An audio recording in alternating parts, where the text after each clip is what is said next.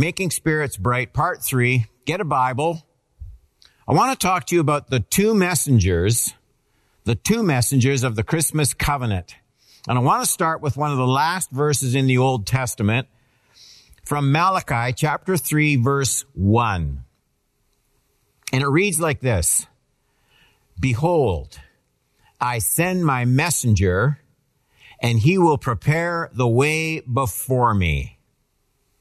And the Lord, whom you seek, will suddenly come to his temple. And the messenger of the covenant in whom you delight, behold, he is coming, says the Lord of hosts. And we can't imagine Malachi's excitement, the way he starts with that word behold. You, you, get the, the feeling as he speaks prophetically that something big is about to happen. Watch for this. Look at this. We can't imagine the anticipation in the prophet's mind as he posts, sensing the Spirit of God, giving him the words as he posts that announcement. Little did he know? I'm sure Malachi had very little understanding that there would be almost 400 years after he said those words. There would be, think about it, 400 years of silence.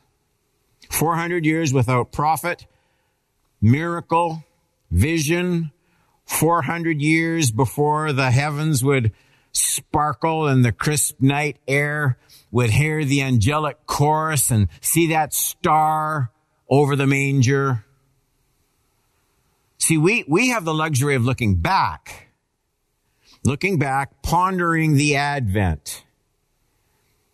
The meaning of Christmas is, is just so conveniently available for examination. The songs are in the malls, the cards, the books. We have the, the scriptural accounts. So we can readily conjure up a picture of that first Christmas. Malachi, there was no such picture available. It was all hidden behind the veil of the future. No, no idea of exactly what Christmas would be like. He could call none of that to mind. So there's the Old Testament. The Old Covenant winding up, closing with the promise of these two distant messengers who were yet to come. Apparently, Malachi says the first would prepare the way for the second. That's what was going to happen.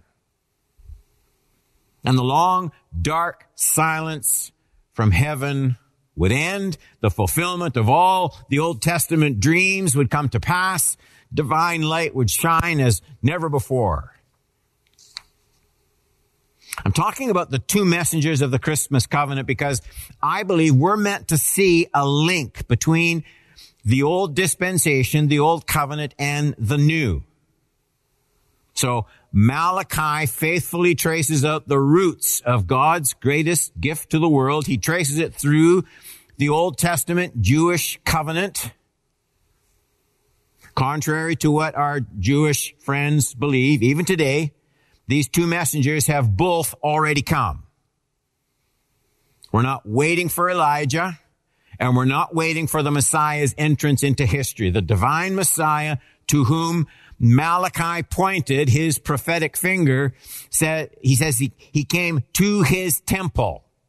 That's right in that verse. Came to his temple. So he arrived while there was still a temple to come to. So the Messiah came to his temple before the second temple was destroyed and no third temple exists. So clearly, this is a past event. It's worth noting just a bit more to point out that the New Testament repeatedly signals the arrival of Malachi's promised messengers. So, so the very words that we read from the last prophetic voice of the Old Testament,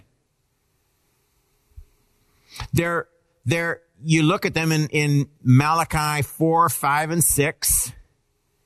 Behold, I will send you Elijah the prophet before the great and awesome day of the Lord comes. Verse 6, and he will turn the hearts of the fathers to their children and the hearts of the children to their fathers, lest I come and strike the land with a decree of utter destruction.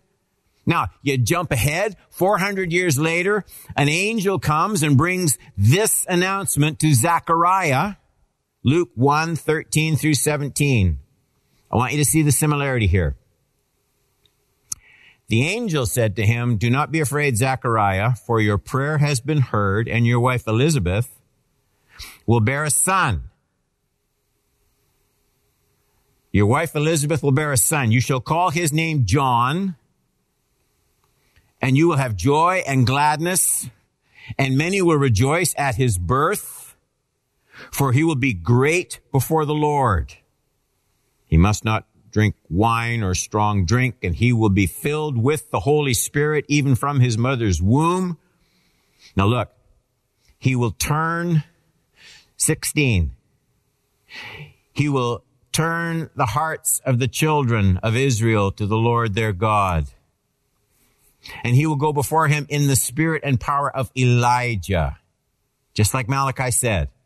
Look at, almost a direct quote, to turn the hearts of the fathers to the children and to the dis- and the disobedient to the wisdom of the just to make ready for the Lord a people prepared. Almost an exact repetition of Malachi's prophecy. And that's not just blind luck.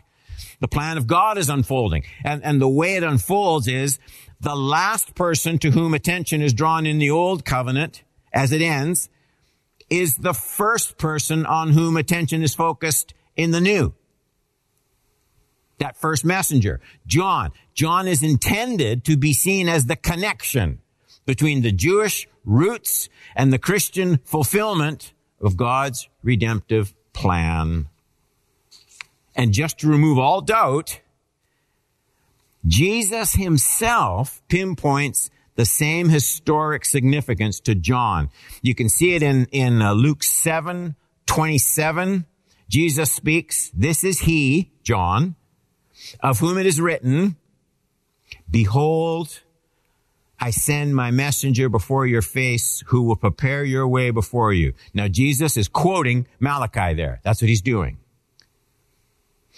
Jesus is saying, we're the two messengers. John and I, we're the two messengers. We're the fulfillment of the last promise in the Jewish Old Testament scriptures. Those words don't apply to anyone else, Jesus says. There's no one else to look for. So, John prepares the way for Jesus.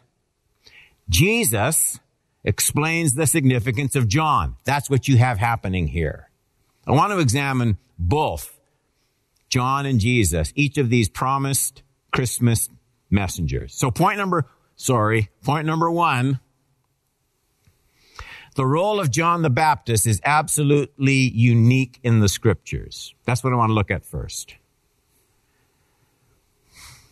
You might think of John just as another in a long line of Old Testament prophets, but I think that misses something that's special and totally different about John.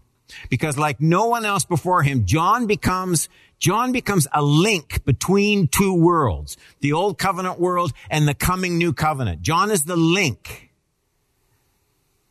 You'll notice that when you think about it. See, John didn't come on the scene proclaiming the same laws and rituals of the Old Testament sacrificial system. He didn't do that. Yet, he didn't proclaim the fullness of the gospel covenant either. That's what's so different about John the Baptist.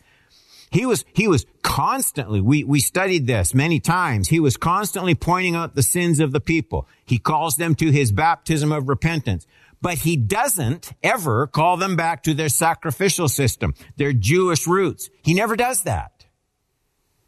And we're meant to notice this. John doesn't do what Isaiah did, what Jeremiah did, and even what Malachi did. He's, he's constantly, John is constantly calling for inward brokenness, brokenness of heart, repentance for wickedness without turning his hearers back to their religious system. It's strange. This is what our text predicted John would do. He left people almost right between two covenants. He called for broken hearts. He called for an end to religious emptiness and hypocrisy. He made the people aware of their desperate inward condition. In other words, he's preparing them for the new covenant, not sending them back to the old. When we get this picture of John, it explains some of the really interesting things that the scriptures say about him. Look at Luke 16, 16. The law, not laws, it's talking about the law, the whole law and the prophets, all of them were, here's the time words, until John. Since then, so after John, the good news of the kingdom of God is preached and everyone forces his way into it. Now there's a lot there, but notice it's, it's the whole, the law, the era of the law and the prophets. They were until John.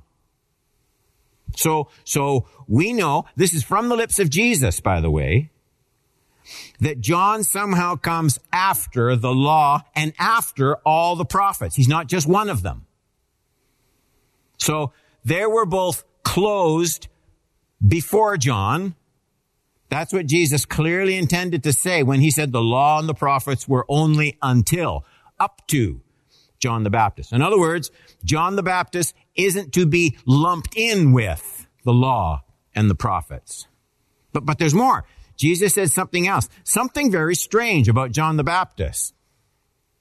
Look at Matthew 11, 11. Truly I say to you, Jesus is the speaker, among those born of women, there has arisen, look at this, no one greater than John. Wow. No one greater than John the Baptist. But then he qualifies it. Yet, strangely, the one who is least in the kingdom, in the kingdom of heaven, is greater than John. So greater is used two times in that verse. No one's greater than John the Baptist. The least in the kingdom of heaven is greater than John. What does that, what, what does that mean? Where do those words leave us? Well, we know John comes after the law and the prophets. We already saw that. So, so he doesn't find his place among either of these. But in the place of the kingdom of heaven, John is still less than all who will enter it after he. What does that mean and how can it be? And my, my first point this morning is John comes on the scene exactly where God appoints him. His place is absolutely unique and God wants it perceived as being absolutely unique. It's precisely this unique place of John that makes him perfectly suited to prepare the way, as Malachi's prophecy said, to prepare the way for God's redeeming Messiah. John is greater than all the prophets who came before him, but less than all who are entered the kingdom after him. So, so John makes, he marks the turning point. John is the the access, the tipping point on which the dawning of this new era hinges. So first, John is greater than any of his predecessors because he marks the end of an old covenant where people were called to adhere to shadows and figures of a promised coming covenant. He, he came on the scene and he called the people to repent in their hearts and to get ready for the old covenant's fulfilling sacrifice. He didn't send people back to the blood of bulls and goats as all the other prophets had done. He pointed them to the Lamb of God. Remember? Who takes away the sin of the whole world. So that's what we must remember about the uniqueness of John the Baptist. He directed people away from the partial to the complete. He started to turn people away from the temporary to the permanent. That, that's the glory. That's the glory of John's ministry. Jesus says, no one greater among women. John sees the dawn, just, just the glow of the dawn of what all the other prophets longed for. John points to Christ and says, there, look, this is what we've been waiting for. So this answers half our question. It's not hard to see how John was greater than all who had come before him. It's not hard. I mean, John has one foot in each era. The law and the prophets were until John, but John saw what the others only hoped for. But what about that next question? How can Jesus say, 11:11, how can Jesus say that John was less than any who entered the kingdom of God after him? It's right there.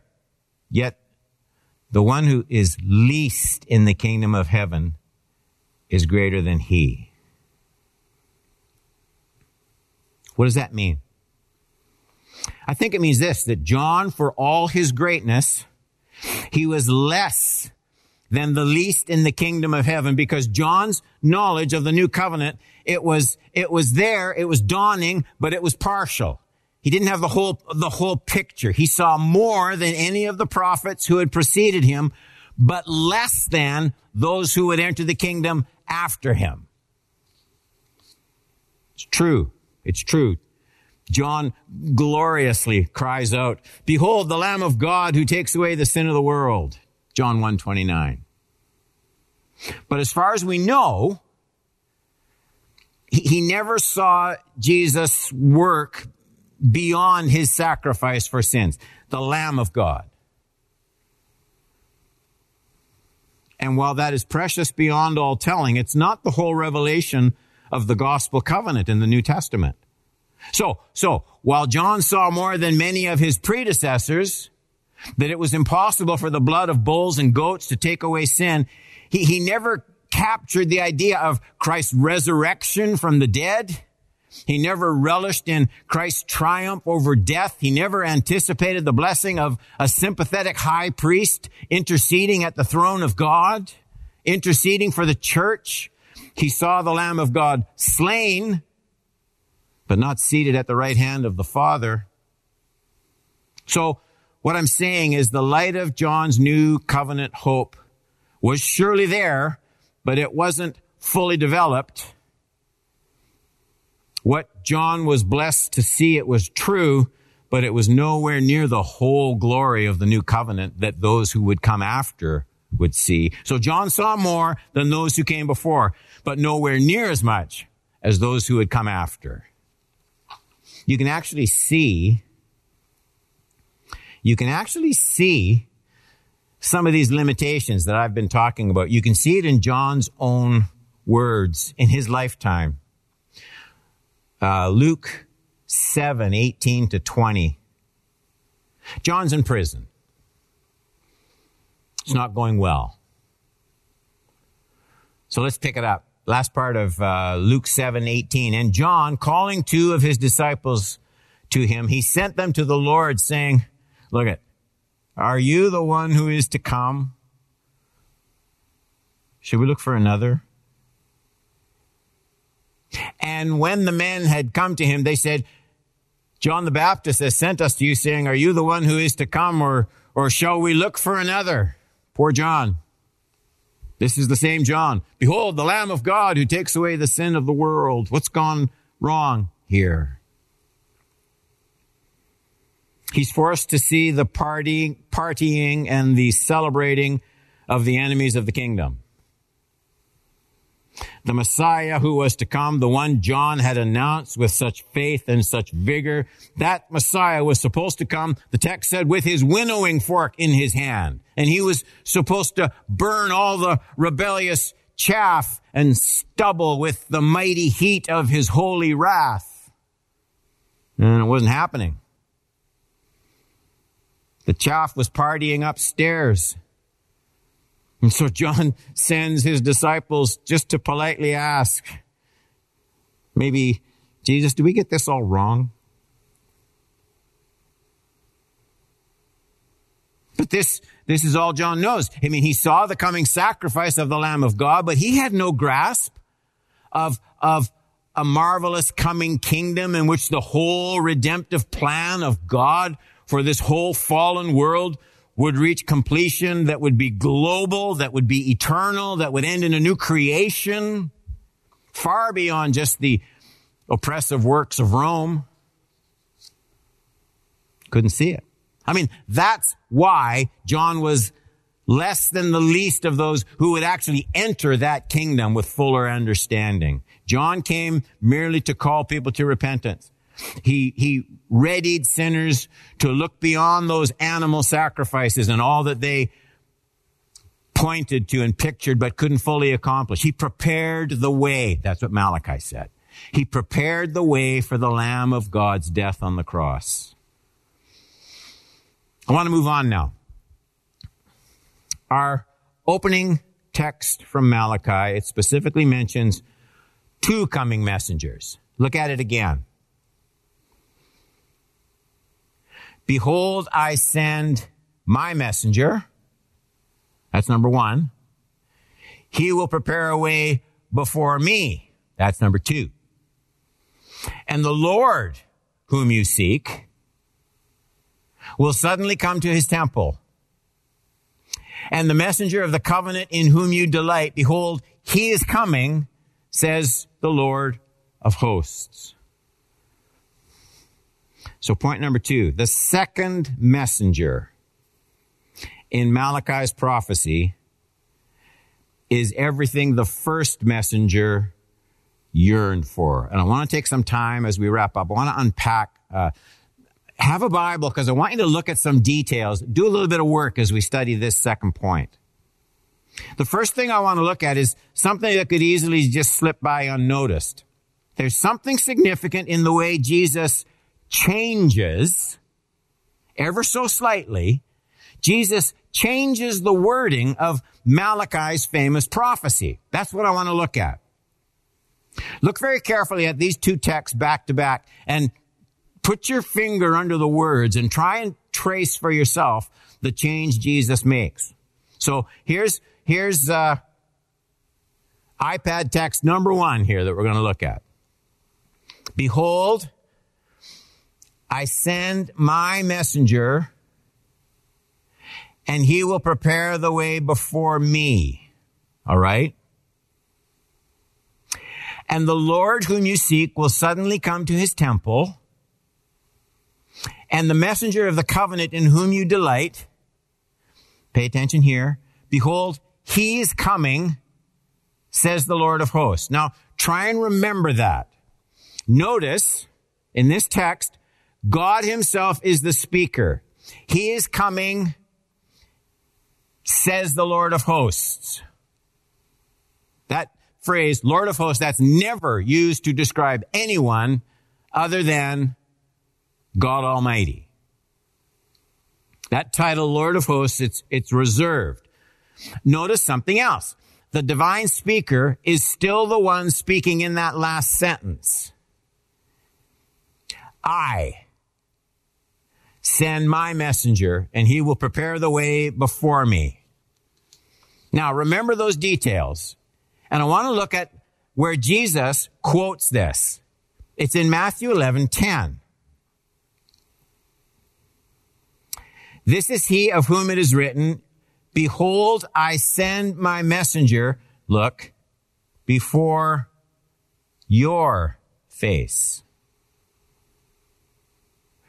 who will prepare your way before you.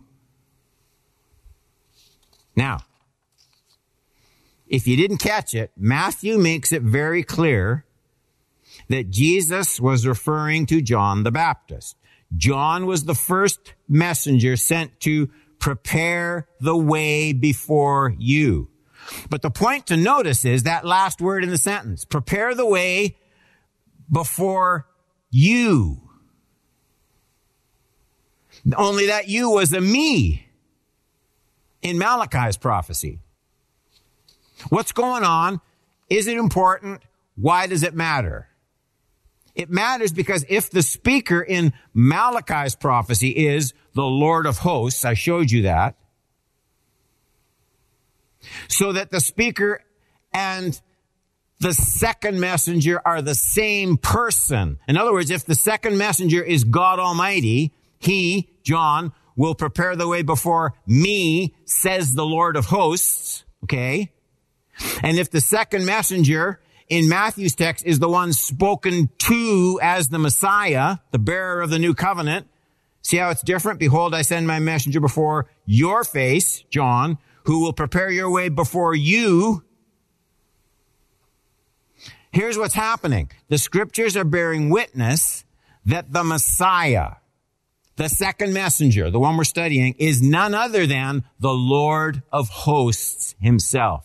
These two texts show the second messenger and the Lord of hosts to be the same person. That's what Jesus was doing with those little edits of Malachi's prophecy.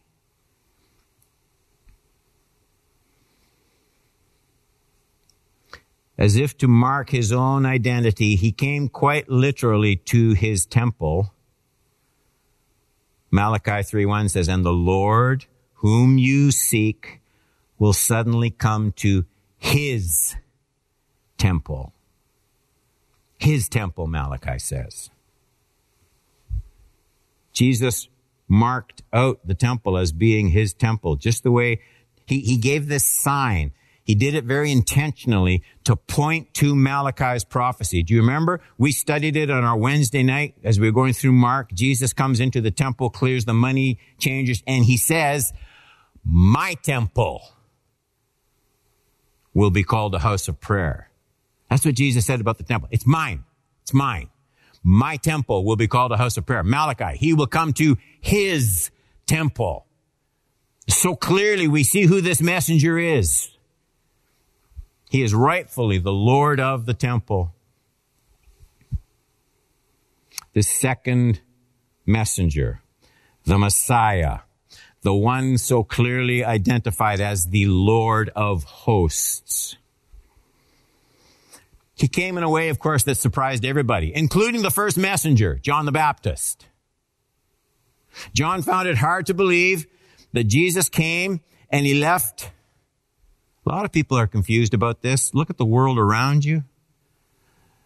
John was so confused. Jesus came, left this wicked, wicked world standing without immediate judgment. So confused, he says, Are you sure you're the one? Should we look for somebody else? This isn't working the way we thought. And John all but missed what, what Malachi pointed out in his prophecy. If you look for it, Jesus came with a different kind of covenant. Malachi described it, Malachi 3.1, the covenant in whom you delight. Delight. You'll delight in this covenant. Delight indeed. And no wonder. I mean, consider all the prophets who had lived and died seeing nothing but the wages of sin, hopeless graves swallowing up millions and millions of lives. But this covenant, the one in which you will delight, it, it, it was different. It was based in God's wrath being swallowed up by the Lamb of God. It was based on the one who would come out of the grave in triumph and say, because I live, you shall live also. Different covenant indeed. Because it was the Lord of hosts.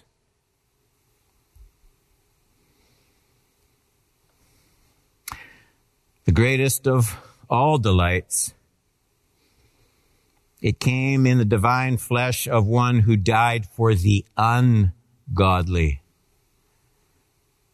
It came with terms of grace and favor for all those first covenant breakers, for the fallen, for those who don't keep God's laws. And it came for any people born of any race, any place, this global world rule of Christ to all who would confess their sin, their lostness, and their guilt.